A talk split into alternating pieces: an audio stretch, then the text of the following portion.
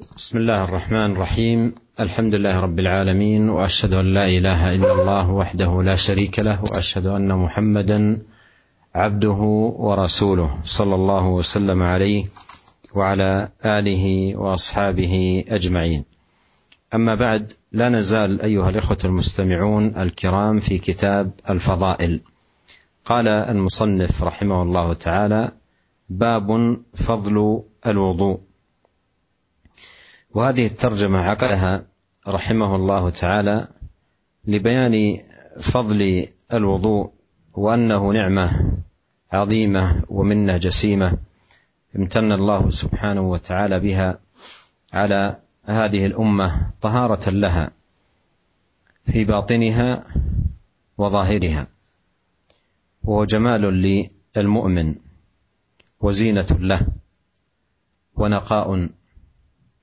ويترتب عليه من الخير والفضل والأجر شيء عظيم. يأتي الإشارة إلى شيء منه فيما أورده رحمه الله تعالى من نصوص في هذه الترجمة. وقد بدأ رحمه الله بقول الله سبحانه وتعالى يا أيها الذين آمنوا إذا قمتم إلى الصلاة فاغسلوا وجوهكم وأيديكم إلى المرافق وامسحوا برؤوسكم وأرجلكم إلى الكعبين. وإن كنتم جنبا فطهروا وإن كنتم مرضى أو على سفر أو جاء أحد منكم من الغائط أو لامستم النساء فلم تجدوا ماء فتيمموا صعيدا طيبا فامسحوا بوجوهكم وأيديكم منه. ما يريد الله ليجعل عليكم من حرج. ولكن يريد ليطهركم وليتم نعمته عليكم لعلكم تشكرون. والشاهد من إيراد المصنف رحمه الله تعالى لهذه الآية وهذا السياق العظيم المبارك هو ما ذكره الله جل وعلا في تمام هذا السياق من عظيم المنة وإتمام النعمة التي من الله سبحانه وتعالى بها على الأمة ليزدادوا شكرا وثناء على المنعم والمتفضل سبحانه وتعالى. ولهذا قال وليتم نعمته عليكم لعلكم تشكرون. فهذا الوضوء وهذه الطهارة من النعم العظيمة التي أنعم الله سبحانه وتعالى بها على الأمة وما جعل سبحانه وتعالى في الدين من حرج بل شرع هذه الأعمال العظيمة تطهيرا للعباد ورفعة لهم عند الله سبحانه وتعالى فليقابلوا هذه النعمة بالشكر لله والمحافظة على طاعة الله تبارك وتعالى ليفوزوا بعظيم موعوده وجزيل أجره ومنه سبحانه. بسم الله الرحمن الرحيم الحمد لله segala puji dan syukur kita panjatkan kehadirat Allah Subhanahu wa taala. Dan salam semoga senantiasa tercurahkan kepada suri teladan kita junjungan kita Nabi Muhammad sallallahu alaihi wasallam dan juga keluarganya serta seluruh sahabat beliau tanpa terkecuali. Para pemirsa yang dirahmati oleh Allah Subhanahu wa taala, para pendengar Radio Roja dan para pemirsa Roja TV di mana pun Anda berada, kita masih dalam kitab uh, Al-Fadail tentang keutamaan-keutamaan amalan-amalan ya ibadah, amalan-amalan kebajikan. Dan kita sampai pada bab tentang keutamaan berwudu yaitu kata Imam Nawawi rahimahullah babun fadlul wudu. Bab tentang keutamaan berwudu para pemirsa yang dirahmati oleh Allah Subhanahu wa taala ya, tentang keutamaan berwudu ya inilah judul yang dibuat oleh Al Imam Nawawi rahimahullah. Uh, Imam Nawawi rahimahullah membuat judul ini untuk menjelaskan tentang keutamaan wudu. Dan bahwasanya uh, wudu merupakan nikmat yang yang besar yang Allah Subhanahu wa taala anugerahkan kepada umat ini sebagai bentuk kebersihan ya baik kebersihan bagi uh, luar uh, lahir maupun batin kebersihan lahir maupun kebersihan batin Dan wudhu merupakan keindahan bagi seorang mukmin yang menunjukkan kebersihan, yang menunjukkan keindahan. Bahkan barang siapa yang melaksanakan ibadah wudhu, maka dia akan mendapatkan keutamaan-keutamaan yang besar ya. Bagi orang yang berwudhu, dia akan mendapatkan kemuliaan-kemuliaan sebagaimana yang dijelaskan oleh Nabi Shallallahu alaihi wasallam dalam hadis-hadisnya. Ya, dan insya Allah akan disampaikan oleh Al-Imam Nawawi rahimahullahu taala. Al-Imam Nawawi rahimahullahu taala di awal kitab atau di awal bab tentang keutamaan wudhu ini membawakan firman Allah Subhanahu wa taala dari surat Al-Maidah ayat yang ke-6 yang berkaitan dengan uh, wudhu. Allah Subhanahu wa taala berfirman, "Ya ayyuhalladzina amanu idza qumtum ila salati faghsilu wujuhakum wa aydiyakum ilal marafiqi wamsahu bi ru'usikum wa arjulakum ilal ka'bain." Wahai orang-orang beriman, jika kalian hendak melaksanakan salat, maka cucilah wajah-wajah kalian dan cucilah tangan-tangan kalian sampai ke siku-siku kalian dan usapkanlah kepala-kepala kalian dan cucilah kaki kalian sampai ke kedua mata kaki.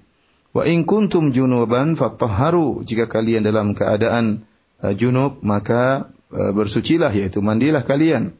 Wa in kuntum marda aw ala safarin aw jaa ahadun minkum minal ghaid aw lamastumun nisa falam tajidu ma'an fatayammamu sa'idan tayyiba.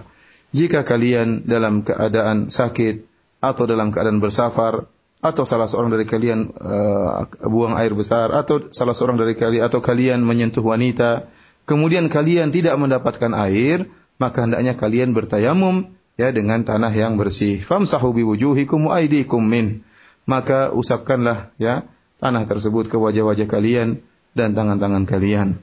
Ma yuridullahu liyaj'ala 'alaikum min haraj. Allah Subhanahu wa taala tidak ingin menjadikan kesulitan bagi kalian, walakin yuridu liyutahhirakum wa liyutimma ni'matahu. Akan tapi Allah Subhanahu wa taala ingin membersihkan, ingin mensucikan mensucikan kalian. Wa liyutimma ni'matahu 'alaikum la'allakum tashkurun. Dan agar Allah Subhanahu wa taala menyempurnakan nikmatnya atas kalian dan semoga kalian bersyukur.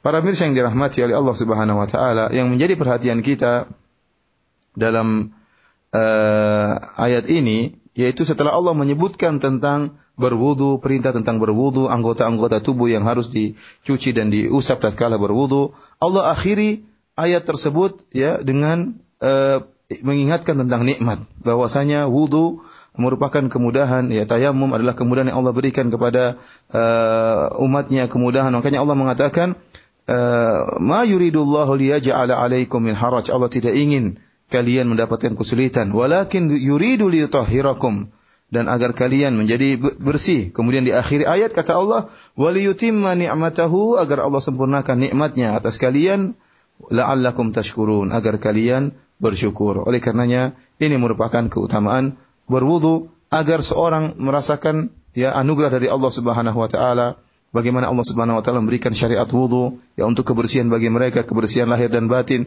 dan agar seorang yang diberi kemudahan oleh Allah Subhanahu wa taala semakin bersyukur kepada Al-Mun'im, semakin bersyukur kepada Allah yang telah memberikan anugerah kepada uh, mereka. Oleh karenanya para pemirsa yang dirahmati oleh Allah Subhanahu wa taala dari disyariatkannya syariat wudu ini ya ha, adalah kemudahan dan anugerah yang Allah berikan kepada umat Islam. Oleh karenanya mereka ya menerima anugerah tersebut dengan bersyukur kepada Allah Subhanahu wa taala. ثم أورد رحمه الله تعالى حديث أبي هريرة رضي الله عنه قال سمعت رسول الله صلى الله عليه وسلم يقول إن أمتي يدعون يوم القيامة غرا محجلين من أثر من آثار الوضوء فمن استطاع منكم أن يطيل غرته فليفعل متفق عليه. قوله غرا محجلين أي أن أهل هذه العبادة العظيمة عبادة الوضوء والطهارة يأتون يوم القيامة وعليهم سيمة وعلامة ظاهرة. ف ألا وهي النور والضياء في هذه المواضع مواضع الوضوء الوجه وأطراف اليدين والقدمين. كما قال عليه الصلاة والسلام من آثار الوضوء. وهذه فضيلة عظيمة للوضوء أنه يأتي صاحب هذه الطهارة والعناية بهذه العبادة يتلألأ منه هذه المواضع يوم القيامة ضياء ونورا وبهاء وجمالا لما يسر الله سبحانه وتعالى له من عناية بالعبادة. فإذا من فضل الوضوء وعظيم ثوابه أنه نور لصاحبه يوم القيامة. وهذه السيمة والعلامة إنما هي لهذه الأمة خص بها آه، آه، أمة محمد عليه الصلاة والسلام حيث جاء في بعض آه، الروايات سيما ليست لغيركم أي علامة تختص بهذه الأمة أمة محمد صلوات الله وسلامه عليه. وشتان من يأتي يوم القيامة بهذا النور والجمال والبهاء والحسن إثر محافظته على هذه الطاعة ومن يأتي وقد أظلم وجهه وأظلمت يداه وقدماه من المعاصي التي يقترفها والآثام التي يرتكبها والإعراض الذي كان منه في دنياه عن عبادة ربه ومولاه. Kemudian hadis pertama yang dibawakan oleh Imam Nawawi rahimahullah yaitu hadis dari Abu Hurairah radhiyallahu taala anhu. Beliau berkata, "Sami'tu Rasulullah sallallahu alaihi wasallam yaqul." Aku mendengar Rasulullah sallallahu alaihi wasallam bersabda, "Inna ummati yud'auna yaumal qiyamati ghurran muhajjalina min atharil wudu'." Sungguhnya aku mendengar Rasulullah SAW bersabda bahwasanya sungguhnya umatku akan diseru pada hari kiamat dalam keadaan mereka uh, keluar cahaya uh, uh, keluar cahaya dari anggota-anggota wudhu mereka itu dari wajah mereka dari tangan-tangan mereka dari kaki-kaki mereka kata Nabi sallallahu alaihi wasallam min atharil wudhu karena bekas wudhu mereka Kemudian kata uh, kata Abu Hurairah radhiyallahu taala anhu, "Faman istata'a minkum an yutila ghurratahu falyaf'al." Barang siapa di antara kalian yang bisa uh, memanjangkan cahayanya, ya, maka lakukanlah. Hadis ini diriwayatkan Imam Bukhari dan Imam Muslim. Para mirsa yang dirahmati oleh Allah Subhanahu wa taala, uh, yang dimaksud dengan uh, gurran muhajjalin yaitu anggota-anggota uh, tubuh ya di ujung-ujung kaki maupun di tangan ya akan akan bercahaya keluar cahaya putih berseri-seri yang dimiliki oleh orang-orang yang berwudu ya orang-orang berwudu dan bertoharah ya. Mereka datang pada hari kiamat dengan memiliki ciri yang khusus ciri yang spesial yaitu cahaya yang keluar di tempat-tempat anggota wudu mereka seperti wajah kemudian kaki kemudian dua tangan ya oleh karenanya Nabi SAW mengatakan dalam hadis ini, Gurran muhajjalina min atharil wudu. Yaitu keluar cahaya yang terang ya, dari anggota tubuh mereka min atharil wudu karena bekas wudu wudu mereka. Oleh karena cahaya tersebut keluar dari anggota-anggota tubuh yang terkena air wudu.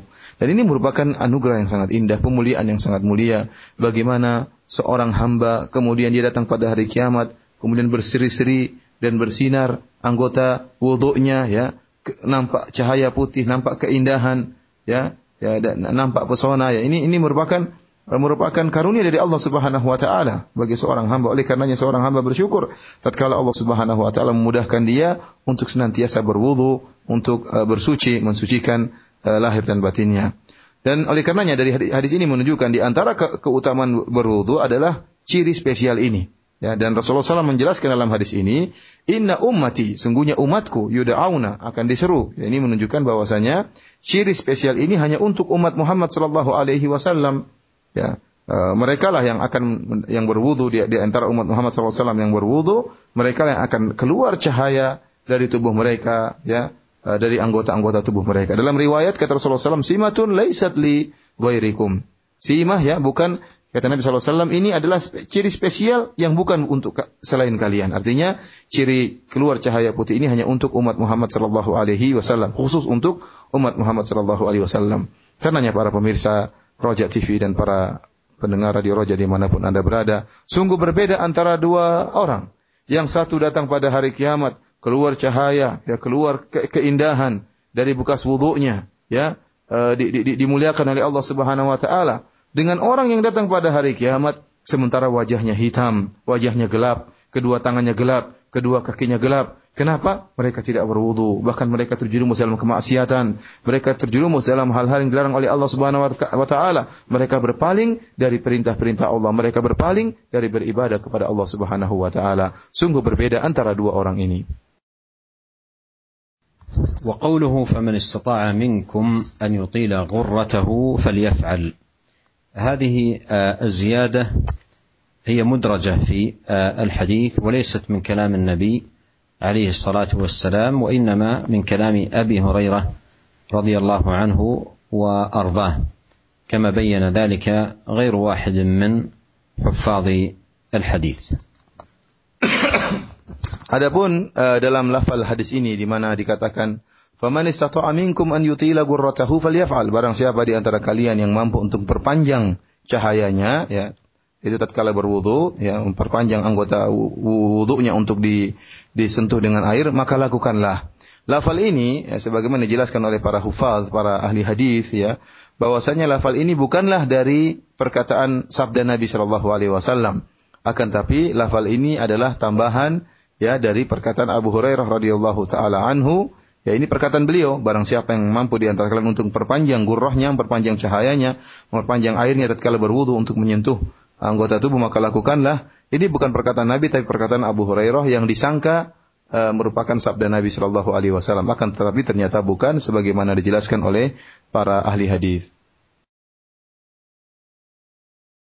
ثم أورد رحمه الله تعالى هذا الحديث في صحيح مسلم عن أبي هريرة رضي الله عنه أن النبي صلى الله عليه آه، عن أبي هريرة رضي الله عنه قال سمعت خليلي صلى الله عليه وسلم يقول تبلغ الحلية من المؤمن حيث يبلغ الوضوء رواه مسلم.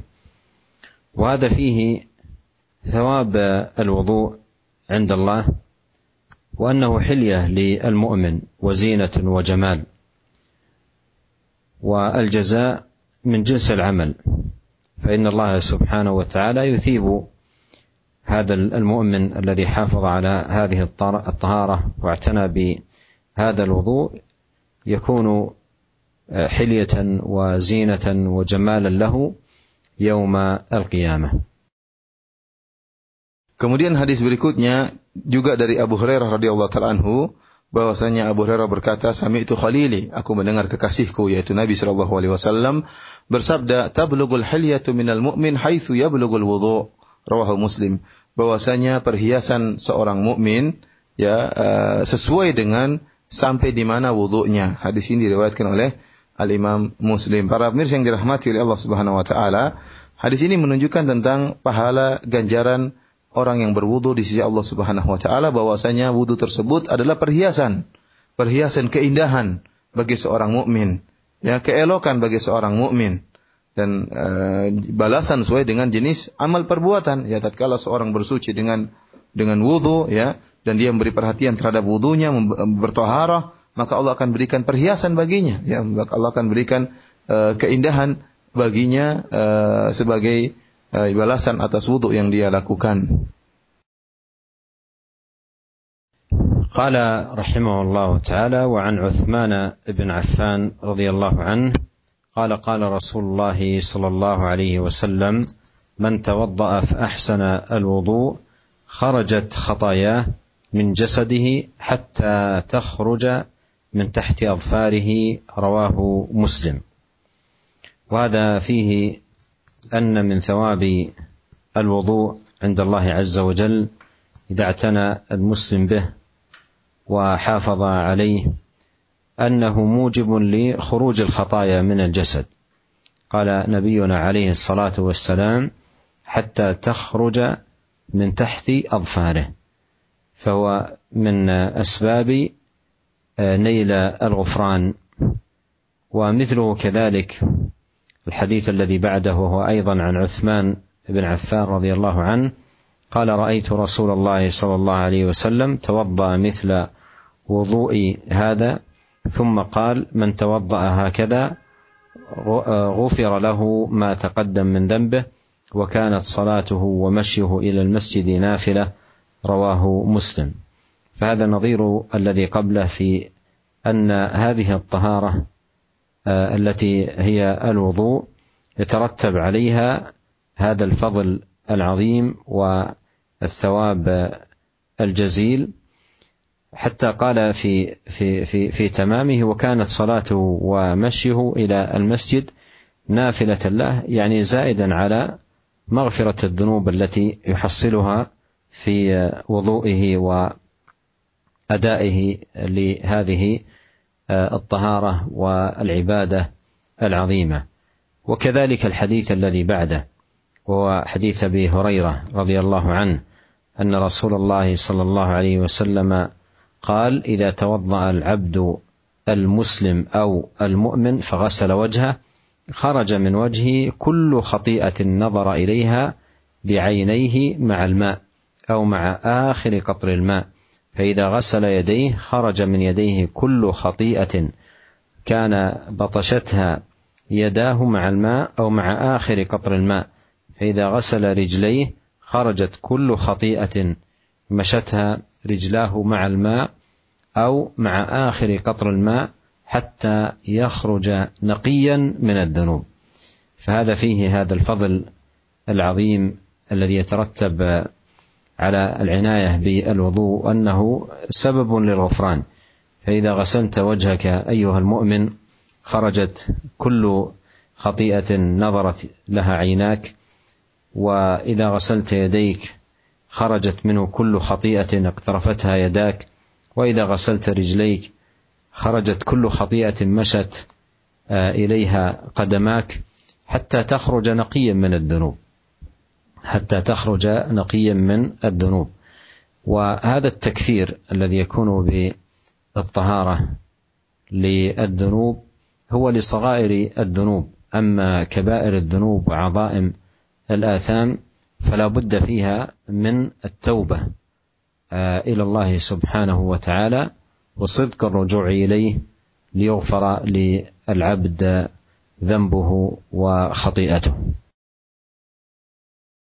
Kemudian kita lanjutkan hadis berikutnya yang menjelaskan tentang keutamaan berwudu bahwasanya wudu akan menghapuskan dosa-dosa. Ya, yang pertama ya hadis dari Uthman bin Affan radhiyallahu taala anhu bahwasanya Rasulullah SAW bersabda, "Man tawaddaa fa ahsanal wudu." Barang siapa yang berwudu, kemudian dia perbagus wudunya, kharajat khotayahu min jasadihi.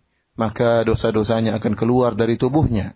Hatta takhruja min tahti azfarihi Sampai-sampai dosa-dosanya pun ikut keluar dari bawah uh, kuku-kukunya. Ya, sampai-sampai dosa tersebut keluar, ya jatuh dari tubuhnya melewati bawah kuku-kukunya. Hadis ini diriwayatkan oleh Al Imam Muslim. Para mirsa yang dirahmati oleh Allah Subhanahu wa taala, hadis ini menjelaskan tentang keutamaan berwudu bahwasanya wudu ya akan membuat seorang diampuni dosa-dosanya. Ya, sampai Rasulullah SAW menekankan dosa-dosanya akan keluar, akan jatuh bahkan sampai keluar dari ujung-ujung kukunya. Ini menunjukkan bahwasanya wudhu merupakan sebab untuk meraih ampunan Allah Subhanahu wa taala. Kemudian uh, demikian juga hadis dari Uthman hadis berikutnya ya yang juga menekankan tentang ampunan yang diraih dengan berwudu. Uthman bin Affan radhiyallahu taala anhu berkata, "Ra'aitu Rasulullah sallallahu alaihi wasallam tawaddu'a mithla wudu'i hadha." Aku melihat Rasulullah SAW berwudu dengan seperti tata cara wuduku. Ya. Kemudian Rasulullah SAW berkata, Man tawaddu'a hakadha, barang siapa yang berwudu seperti tata cara wuduku ini, ghufira lahu ma taqaddama min dzambih, maka dosa-dosa yang lalu akan diampuni oleh Allah Subhanahu wa taala. Wa kanat salatuhu wa masyiatuhu ilal masjid nafilah. Adapun salatnya dan dia tatkala berjalan menuju masjid, maka ini adalah tambahan, tambahan lagi dari ampunan yang dijanjikan oleh Allah Subhanahu wa taala. Hadis ini diriwayatkan oleh Al Imam Muslim. Hadis ini juga menunjukkan akan uh, kenikmatan yang agung yang besar yang Allah berikan kepada orang yang berwudu ya bahwasanya orang berwudu akan diberi ampunan oleh Allah Subhanahu wa taala dosa-dosanya yang telah lalu. Bahkan di akhir hadis Rasulullah SAW memberi uh, tam, uh, memberi penekanan kata Nabi SAW wa kanat wa masyiyatuhu ilal masjid nafilah. Adapun salatnya dan dia berjalan kaki menuju masjid itu tambahan lagi. Jadi uh, sudah berwudu itu sudah meraih ampunan. Dengan berwudu saja sudah cukup untuk mendapatkan ampunan. Adapun setelah dia berwudu kemudian orang ini berjalan menuju masjid kemudian dia sholat maka ini pahala yang lain lagi. Pahala lain pahala yang lain lagi tambahan dari sekedar ampunan.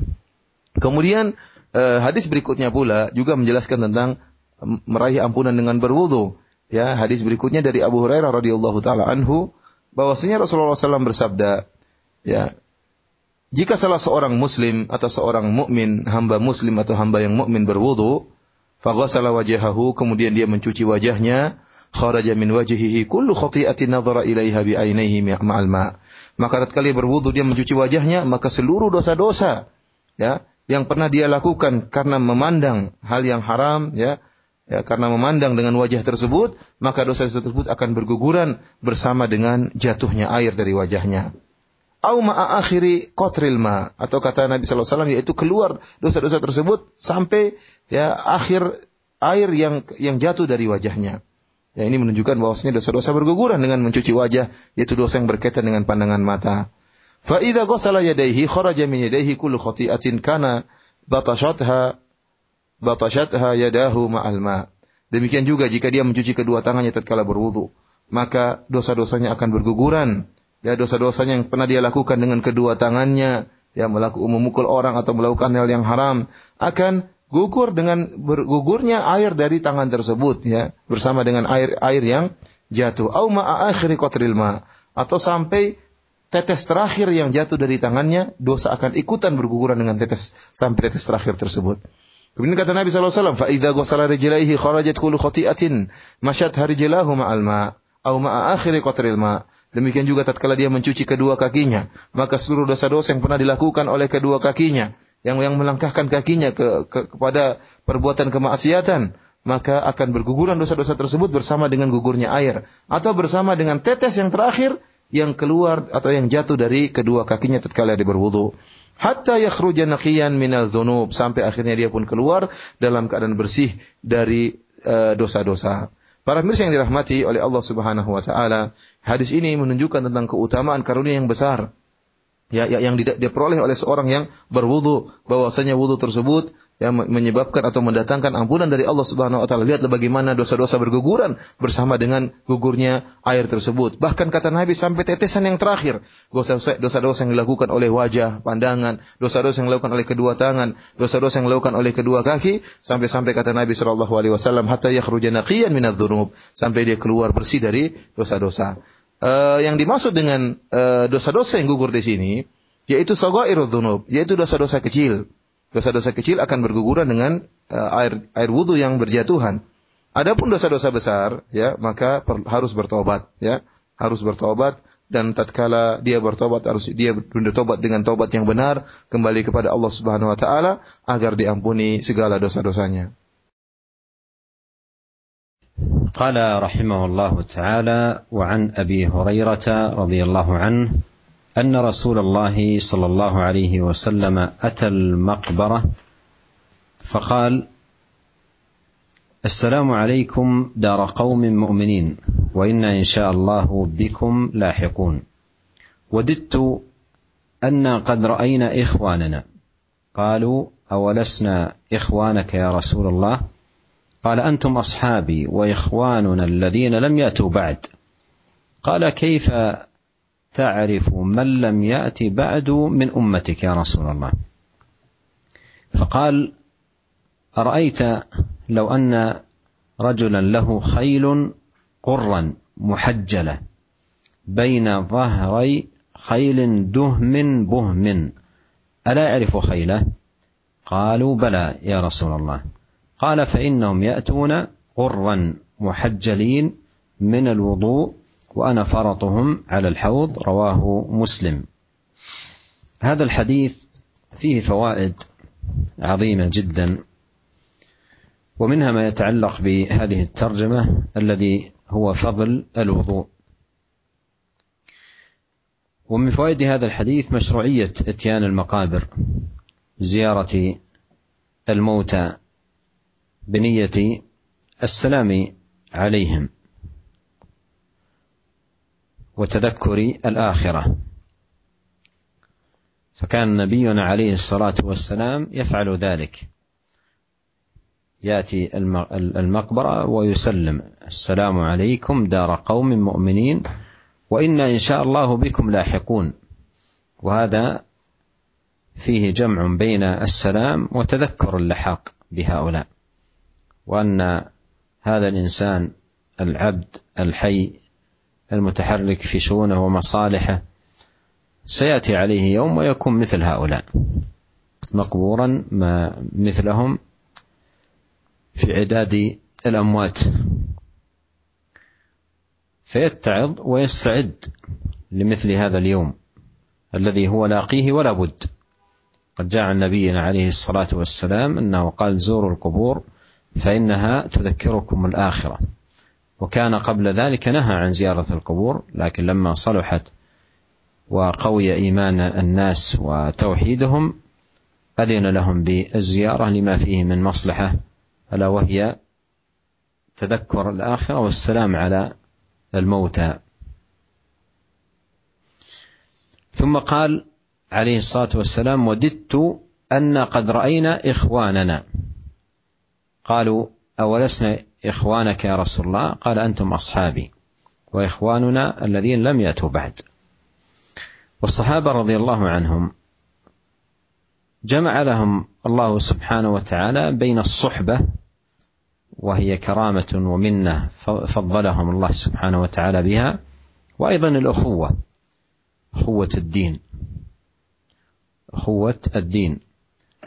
والنبي صلى الله عليه وسلم لما قال وددنا أن رأينا إخواننا لا يعني هذا أن الصحابة ليسوا إخوانا للنبي عليه الصلاة والسلام بل هم إخوة وأصحاب لكنه أراد أن يبين مكانة قوم يأتون فيما بعد من أتباعه من الله عليهم باتباعه وهم لم يروه ولم يسمعوا كلامه ولكنهم قد من الله عليهم باتباعه ولزوم نهجه وترسم خطاه ومحبته المحبة العظيمة المقدمة على محبة المال والولد والوالد والناس أجمعين. فيقول عليه الصلاة والسلام وددت أني رأيت هؤلاء. ثم إن الصحابة رضي الله عنهم قالوا كيف تعرف من لم يأتي بعد من أمتك؟ وهذا فيه إيمان الصحابة أن النبي صلى الله عليه وسلم لا يعلم الغيب. ولهذا يقال له يوم القيامة إنك لا تدري ما أحدث بعدك فالأمور المستقبلة لا يعلمها إلا الله سبحانه وتعالى. قل لا يعلم من في السماوات والأرض الغيب إلا الله. فالله عز وجل وحده هو المطلع على الغيب. فقالوا كيف تعرف من لم يأتي بعد من أمتك؟ لأنه قال لأنه ذكرهم بهذه الصفة فسألوه كيف تعرفهم؟ فذكر العلامة أنه يعرفهم عليه الصلاة والسلام بالعلامة وهذا موضع الشاهد للترجمة. قال أرأيت لو أن رجلا له خيل غرا محجلة. بين ظهري خيل دهم بهم. ألا يعرف خيله؟ الخيل الغر المحجلة هي التي يكون في ناصيتها ناصيتها بياض ويكون أيضا في أطرافها بياض. فالغرة هي ما يكون في الناصية من بياض بياض الشعر شعر الناصية والتحجيل هو ما يكون في الأطراف في اليدين والقدمين ما يكون في الأطراف الأربعة من بياض. فلو قدر أن رجل هذه صفة خيلة أنها غر محجلة واختلطت بخيل دهم بهم والخيل الدهم أي السوداء والبهم أي التي لا يخالطها لون آخر سواد خالص. بدون أن يخالط لون آخر. ألا يعرف خيله صاحب الخيل؟ قالوا بلى يا رسول الله. قالوا بلى يا رسول الله. أي يعرف خيله لأنها واضحة هذه غر محجلة وتلك دهم بهم فمؤكد أنه سيعرف خيله ويميزها تمييزا تاما. قال النبي عليه الصلاة والسلام فإنهم أي هؤلاء الذين قال عنهم قبل قليل وددت أني قد رأيت إخوانا قال فإنهم يأتون غرا محجلين. يأتون غرا محجلين. وهذه سيمة لهؤلاء أهل الإيمان أهل الطاعة. وعلامة لهم يأتون بهذا البياض وهذا الجمال وهذا النور وهذا التلألؤ وهذا الضياء. هكذا يأتون يوم القيامة وتكون علامة واضحة ظاهرة بينة لهم. ويكون قدومهم على النبي عليه الصلاة والسلام في يوم العطش وحاجة الناس إلى الماء في ذلك اليوم على الحوض. وهو عليه الصلاة والسلام كما في هذا الحديث فرطهم على الحوض والفرط هو السابق. أول من يصل عليه الصلاة والسلام إلى الحوض هو عليه الصلاة والسلام. فيأتون ويميزهم بهذه العلامة. يميزهم صلوات الله وسلامه عليه بهذه العلامة العظيمة التي هي النور والضياء والجمال والتلألؤ في هذه المواضع مواضع الوضوء وهذا يفيدنا فائدة عظيمة في أهمية الطهارة ومكانتها العظيمة وعظم أثرها على العبد يوم يلقى الله جل وعلا. Para pemirsa yang dirahmati oleh Allah Subhanahu wa taala, kita lanjutkan hadis berikutnya dari eh, sahabat Abu Hurairah radhiyallahu taala anhu, hadis yang panjang dan memiliki memiliki banyak faedah. Eh, Abu Hurairah radhiyallahu taala anhu mengatakan bahwasanya Rasulullah sallallahu alaihi wasallam mendatangi kuburan. Kemudian Rasulullah SAW berkata, Assalamualaikum dara qaumin dara qaumin mu'minin. Keselamatan bagi kalian, bagi kaum mukminin, ya, penghuni kuburan. Wa inna insyaallahu bikum lahikun dan kami insyaallah akan menyusul kalian. Kemudian Nabi SAW mengatakan, Waditu anna qatra'aina ikhwanana. Aku berangan-angan bahwasanya kita bisa melihat saudara-saudara kita. Maka para sahabat berkata, Awalasna ikhwanaka ya Rasulullah. Bukankah kami adalah saudara-saudara engkau, wahai Rasulullah?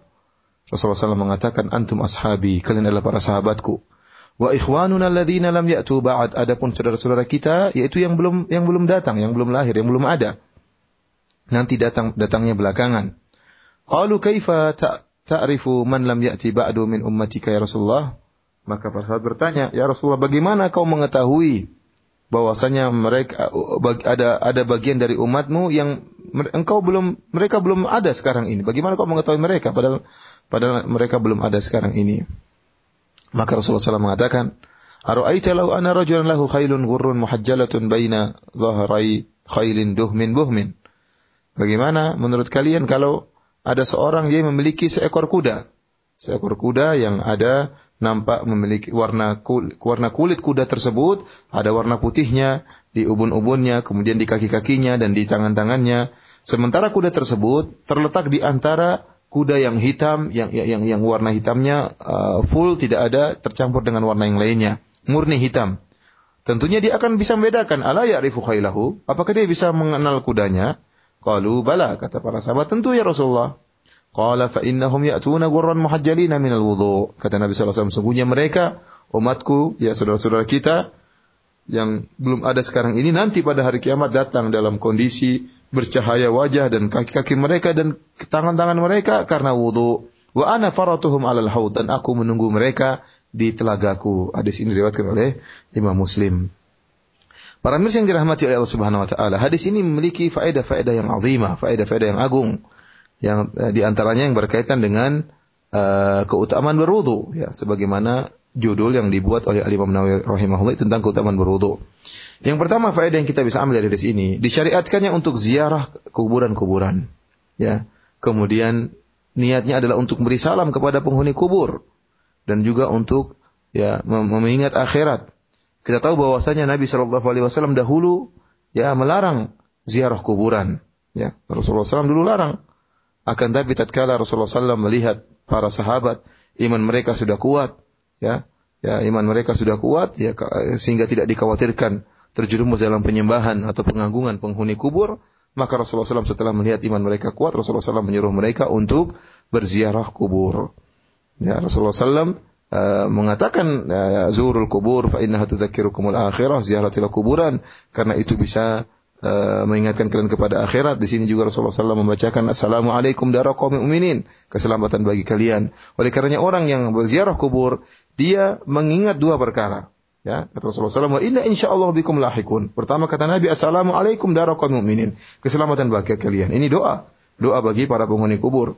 Mengucapkan selamat kepada mereka. Yang kedua, tadzakurul liha. Bahwasanya orang yang kuburan, dia ingat bahwasanya dia akan menyusul penghuni kubur tersebut.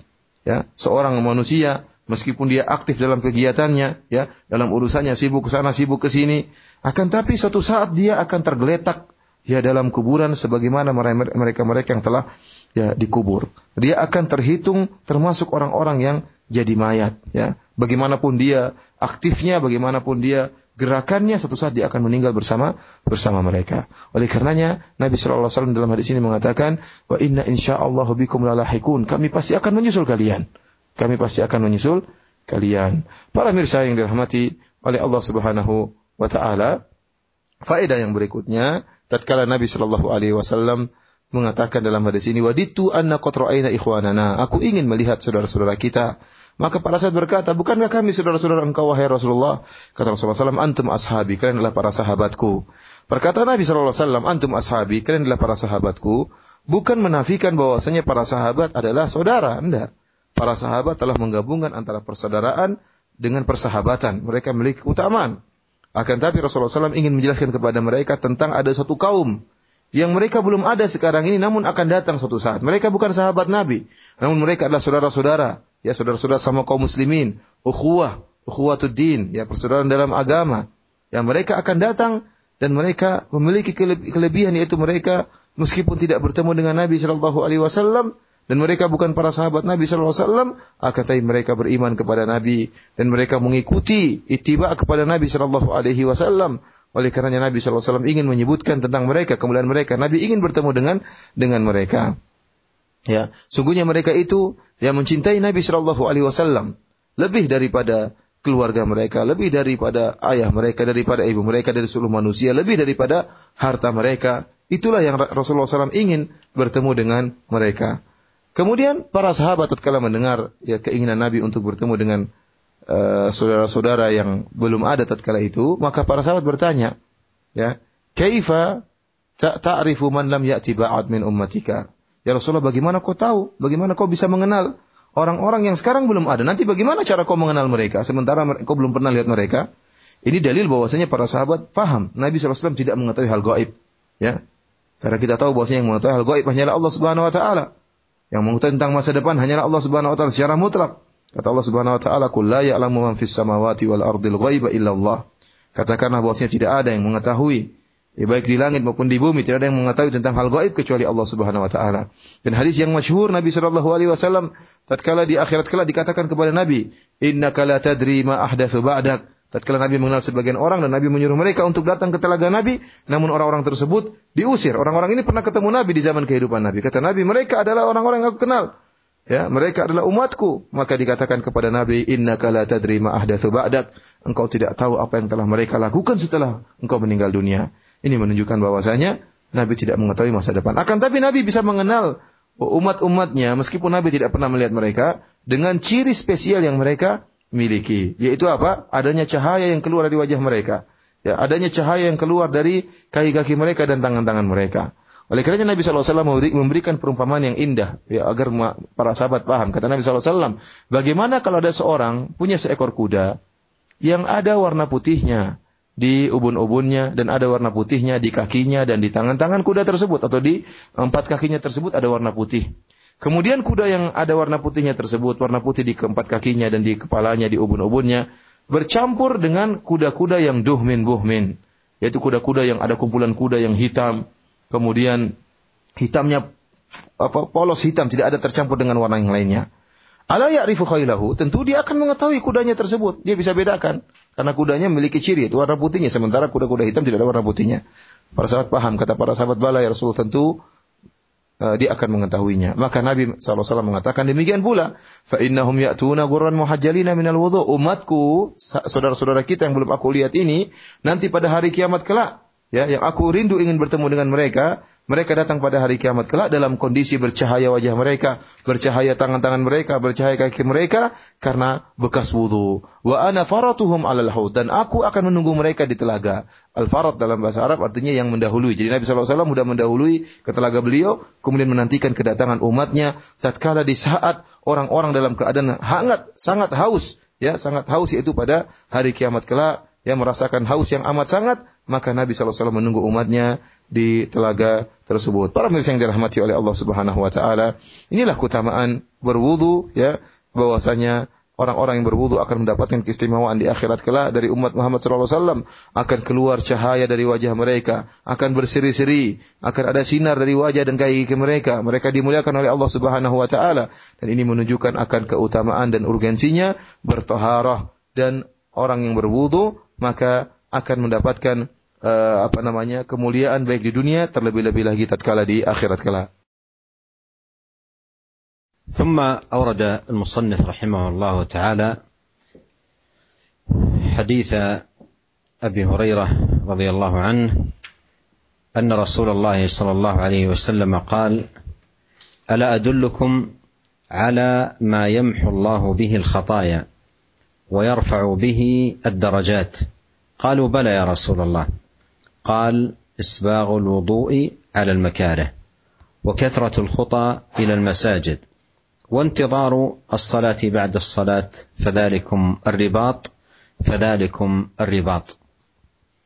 هذا الحديث أيها الإخوة الكرام فيه بيان ما ترجم له المصنف رحمه الله تعالى ألا وهو فضل الطهارة.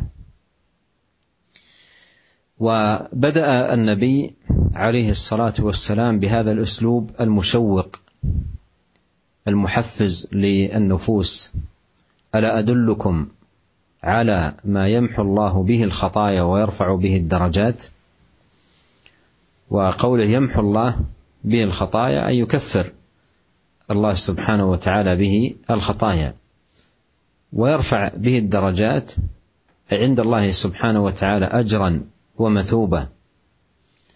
كما قال الله تعالى ولكل درجات مما عملوا وليوفيهم أعمالهم وهم لا يظلمون قالوا بلى يا رسول الله دلنا على ذلك وهذا فيه حرص الصحابة رضي الله عنهم وأرضاهم على معرفة أبواب الخير ومجالات الخير لعظم رغبتهم في الخير رضي الله عنهم وأرضاهم. وهم السابقون في الخيرات. فقال النبي عليه الصلاة والسلام إسباغ الوضوء على المكاره وكثرة الخطى إلى المساجد وانتظار الصلاة بعد الصلاة فذلكم الرباط فذلكم الرباط. ذكر أمورا ثلاثة دلهم عليها في محو الخطايا ورفعة الدرجات.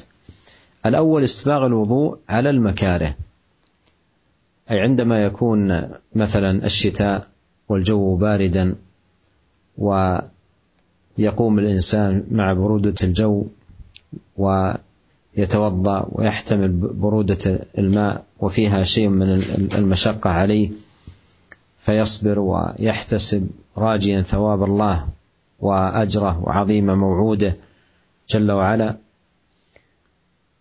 والأمر الثاني كثرة الخطى إلى المساجد لأن خطوات المرء إلى المسجد مكتوبة له في ذهابه ورجوعه.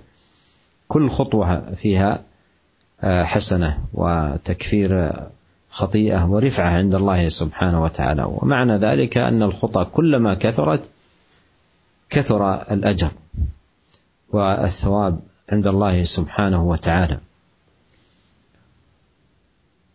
وانتظار الصلاة بعد الصلاة أي أن يكون قلب المرء معلق بالمساجد. إذا انتهت الصلاة انتظر الأخرى واشتاق إليها لما قام في قلبه من رغبة عظيمة وحرص شديد على هذه الطاعة وهذه العبادة العظيمة.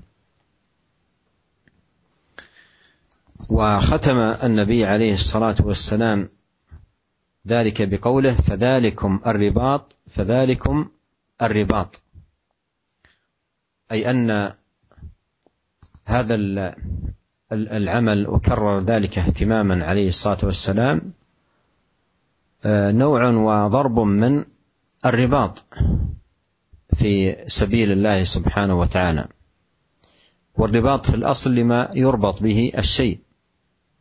والمعنى والله تعالى اعلم ان هذه الخصال العظيمه والخلال المباركه تربط صاحبها وتحجزه عن المعاصي وتكفه عن الاثام وبالله التوفيق Para mirsa yang dirahmati oleh Allah Subhanahu wa taala, kemudian hadis berikutnya juga dari sahabat Abu Hurairah radhiyallahu taala anhu, bahwasanya Rasulullah sallallahu alaihi wasallam bersabda, "Ala adullukum ala ma yamhullahu bihil khataya wa yarfa'u bihi darajat?" Maka aku kabarkan kepada kalian tentang perkara yang bisa menghapuskan dosa-dosa dan bisa mengangkat derajat-derajat. Qalu bala ya Rasulullah, kata para sahabat, tentu wahai Rasulullah. Maka Rasulullah SAW menjelaskan isbagul wudu, yaitu sempurnakan wudu alal makarih, tatkala dalam kondisi-kondisi yang tidak menyenangkan. Wa kathratul khuta ilal masajid, dan perbanyak langkah menuju ke masjid. Wa intidharu salati ba'da salat, menunggu salat setelah salat ya, yang yang yang berlalu, menunggu salat berikutnya. Fadzalikumur ribat, fadzalikumur ribat. Maka itu adalah ribat, maka itu adalah ribat, yaitu perkara yang di, di, di, di, diserukan oleh Nabi SAW yang dimotivasikan oleh Nabi Shallallahu Alaihi Wasallam. Para mirsa yang dirahmati oleh Allah Subhanahu Wa Taala, hadis ini juga menjelaskan tentang keutamaan ber, berwudu, ya sebagaimana diterjem, eh, di judul yang disebutkan oleh Al Imam Nawawi rahimahullah, yaitu fadlul wudu, keutamaan berwudu. Hadis ini sangat jelas menjelaskan tentang keutamaan berwudu, ya bahwasanya ya di awal hadis ini Nabi Shallallahu Alaihi Wasallam menggunakan metode atau uslub yang membuat orang penasaran, ya ingin ingin ingin mengetahui apa isi apa isi sabda yang akan beliau sampaikan. Lihatlah kata Nabi sallallahu alaihi wasallam, "Ala adulukum ma yamhullahu bihil khataya." Maukah kalian aku tunjukkan kepada kalian perkara yang bisa menghapuskan dosa-dosa, wa yarfa'u bihi darajat yang bisa mengangkat derajat. Ini metode Nabi. Nabi berikan pertanyaan, "Maukah kalian tahu ada perkara yang bisa menghapuskan dosa-dosa dan bisa mengangkat derajat?" Ini metode yang membuat para pendengar, para sahabat tertarik untuk mengetahui apa yang ingin disampaikan oleh Nabi sallallahu alaihi wasallam. Ya, ini metode yang sangat indah. Baru kemudian Nabi SAW menjelaskan tentang perkara-perkara tersebut. Uh, di sini disebutkan dua perkara yang Rasulullah SAW uh, sebutkan. Pertama, mahfuz sayiat, menghilangkan dosa-dosa. Dan yang kedua adalah meninggikan derajat. Yang menghapuskan dosa-dosa itu, dosa-dosa jadi tertebuskan, jadi hilang. Ya, adapun mengangkat derajat, mengangkat derajat itu di sisi Allah Subhanahu wa taala diberikan ganjaran oleh Allah Subhanahu wa taala sebagaimana firman Allah Subhanahu wa taala darajatum mimma alimu ya Kata Allah Subhanahu wa taala, demikianlah masing-masing akan Allah berikan derajat sesuai dengan amalan mereka, wal yuwaffiyahum a'malahum wa hum la. Dan mereka akan diberikan balasan sesuai dengan amalan-amalan mereka dan mereka tidak akan dizalimi sama sekali. Ini menunjukkan bahwasanya ada derajat-derajat yang Allah siapkan berdasarkan amalan-amalan para hamba. Para pemirsa yang dirahmati oleh Allah Subhanahu wa taala, tatkala Nabi mengatakan, "Maukah aku kabarkan kepada kalian tentang perkara yang bisa menghapuskan dosa-dosa dan bisa mengangkat derajat, para sahabat langsung mengatakan, "Bala ya Rasulullah, tentu ya Rasulullah." Karena para sahabat adalah orang-orang yang semangat melakukan kebaikan, orang-orang yang semangat beribadah kepada Allah Subhanahu wa taala. Ya, oleh karenanya kalau dikasih pertanyaan oleh Nabi seperti ini langsung mereka jawab, "Bala ya Rasulullah, tentu kami ingin tahu. Kami ingin tahu perkara apa yang bisa menghapuskan dosa-dosa dan perkara apa yang bisa mengangkat derajat." Rasulullah SAW menyebutkan tiga perkara inti yang bisa menghapuskan dosa-dosa dan bisa mengangkat derajat. Yang pertama adalah isbagul wudu alal makarih. Kata Nabi SAW, sempurnakan wudu tatkala dalam keadaan yang tidak disukai, dalam keadaan yang dibenci. Itu misalnya tatkala musim dingin, ya, kemudian udara dingin, ya, kemudian seorang tetap berwudu, ya berwudu, kemudian dia bersabar dengan dinginnya tersebut. Ini ada agak namanya ada kesulitan ya, namanya orang tatkala musim dingin pinginnya selimutan, bukan pingin bukan pingin berwudu, apalagi mengenakan membuat air terkena ke bagian tubuh. Ini sangat dingin. Namun jika dia bersabar, kemudian dia berharap pahala dari Allah Subhanahu wa taala, ya, Uh, dan dia dan dia apa namanya bersabar dengan kesulitan ini bisa buru dengan sempurna maka dia akan mendapatkan uh, dihapuskannya dosa-dosa dan diangkat derajatnya. Ini amalan yang pertama ya yaitu menyempurnakan wudhu meskipun dalam kondisi yang tidak menyenangkan. Kemudian yang kedua adalah memperbanyak kasratul khuta ilal masajid, perbanyak jalan menuju ke ke masjid. Ketahuilah para pemirsa yang dirahmati oleh Allah Subhanahu wa taala, setiap langkah seorang kaki, setiap langkah kaki seorang, setiap langkah kaki seorang menuju masjid, maka akan dicatat bagi dia dua perkara. Pertama, dihapuskan dosa-dosanya, dan yang kedua diangkat derajatnya. Dan ini berlaku berlaku bagi tatkala dia sedang pergi menuju masjid dan juga pulang dari masjid. Luar biasa ya. Saya ulangi bahwasanya setiap langkah kaki seorang menuju masjid maka dia akan mendapatkan dua keuntung, keuntungan. Yang pertama dihapuskan dosa-dosanya, yang kedua diangkat derajatnya. Semakin banyak langkah kakinya, semakin banyak dosa yang dihapus dan semakin tinggi derajatnya. Dan ingat, bukan cuma langkah kaki dari rumah menuju masjid, bahkan balik dari masjid menuju rumah pun uh, mendapatkan ganjaran yang yang sama. Ini merupakan nikmat dan anugerah dari Allah Subhanahu wa taala.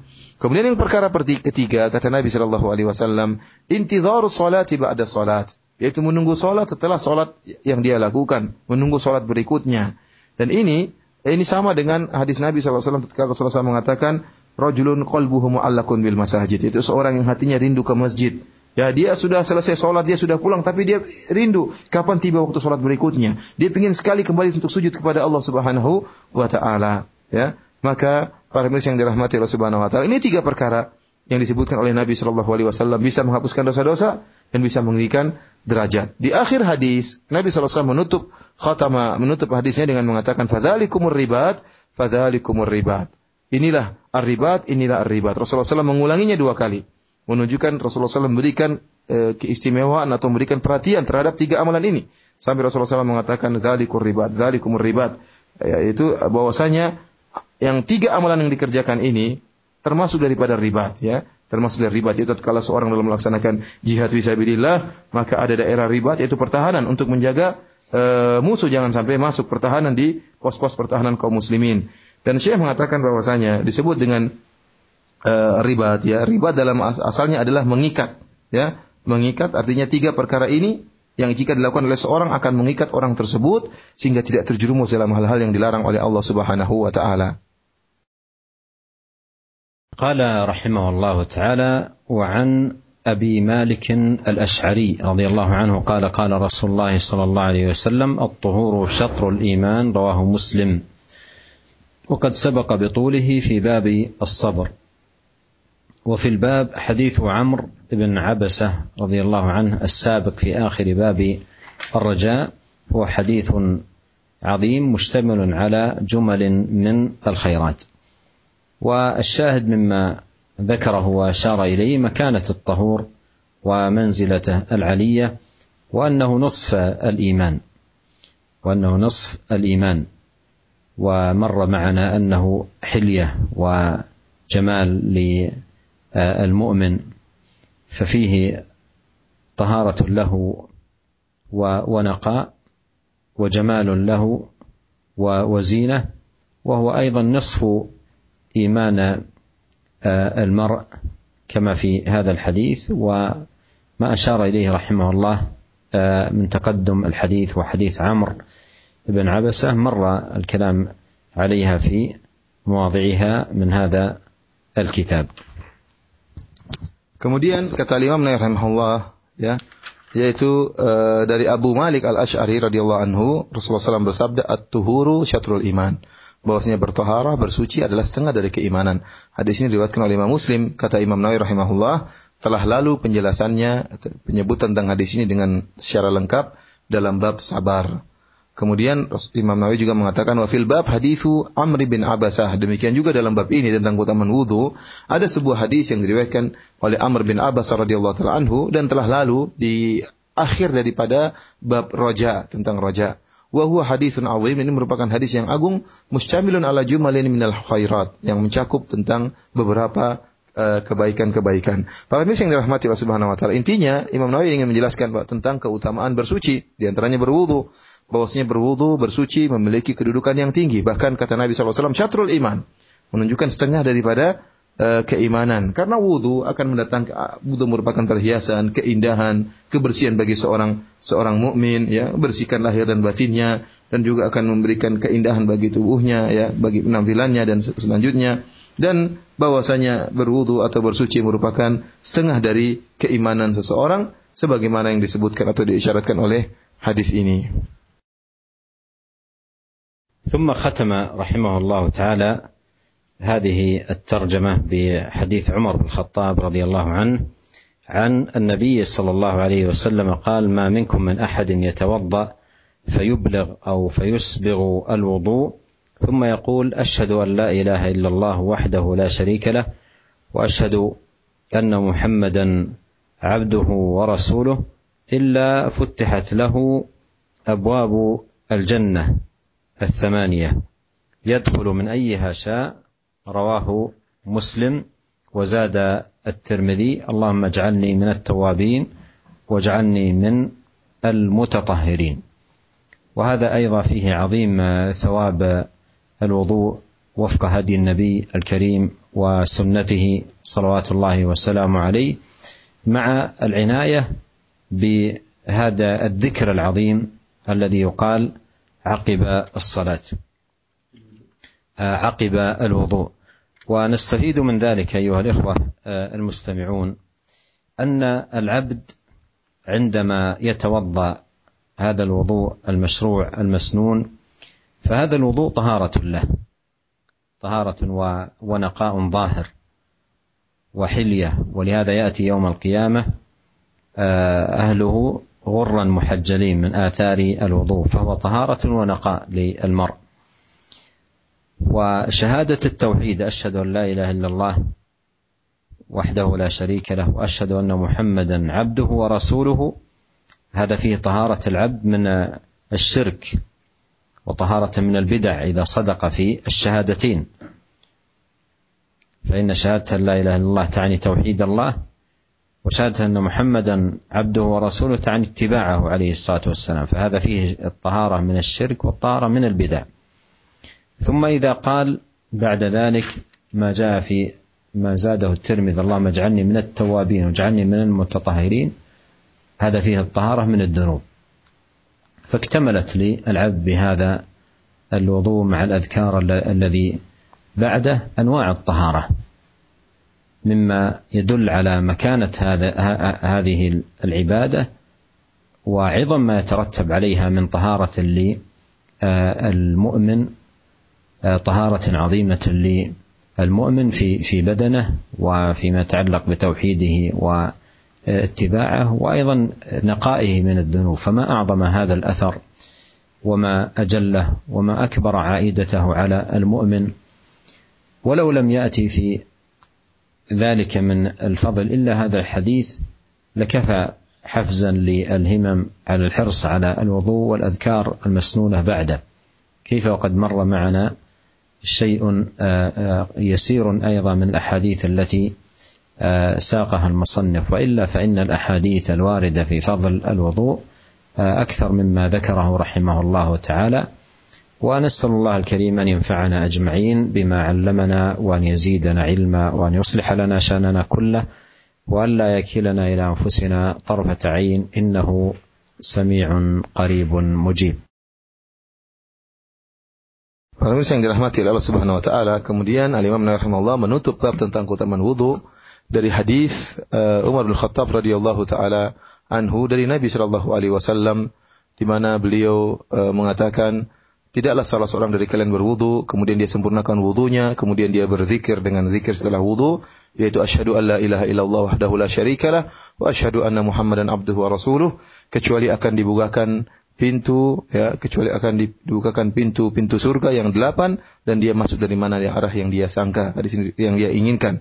Dia masuk dari mana dari yang dia inginkan dari pintu-pintu tersebut. Hadis ini diriwayatkan oleh Imam Muslim kemudian ada tambahan dari Tirmizi yaitu zikir selanjutnya yaitu zikir yang lain. Allahumma ja'alni minat tawabina wa ja'alni minal mutatahhirin ya Allah jadikanlah aku termasuk orang-orang yang bertaubat dan jadikanlah aku termasuk orang-orang yang bersuci. Para mirsa yang dirahmati oleh Allah Subhanahu wa taala Hadis ini menjelaskan tentang ya keutamaan yang besar dari orang-orang yang berwudu. Barang siapa yang berwudu sebagaimana wudunya Nabi sallallahu alaihi wasallam sesuai dengan contoh Nabi sallallahu alaihi wasallam, kemudian disertai perhatian terhadap zikir yang diucapkan oleh Nabi setelah setelah berwudu, maka dia akan mendapatkan ganjaran yang sangat besar yaitu masuk dari pintu surga dari mana saja yang dia kehendaki. Dari sini kita mengambil faedah ya dari hadis ini bahwasanya seorang hamba tatkala dia berwudu maka dia bersuci secara zahirnya dia bersuci Akhirnya dia suci, dia bersih. Ya kemudian juga wudhu tersebut akan menjadi perhiasan baginya di akhirat kelak. Tatkala dia datang pada hari kiamat dalam keadaan gurran muhajjalin. Mereka datang orang-orang berwudhu dalam keadaan wajah mereka bercahaya, tangan-tangan mereka bercahaya, kaki-kaki mereka bercahaya. Kemudian setelah dia berwudu dia mengucapkan zikir tadi asyhadu alla ilaha dan seterusnya. Ini menunjukkan syahadah dia bersyahadah setelah uh, berwudu. Dan kita tahu bahwasanya jika orang benar dalam syahadahnya, syahadah kepada Allah Subhanahu wa taala dan syahadat Muhammad Rasulullah itu ittiba kepada Nabi sallallahu alaihi wasallam, maka dia akan bersihkan hatinya, bersihkan dirinya dari kesyirikan dan bid'ah.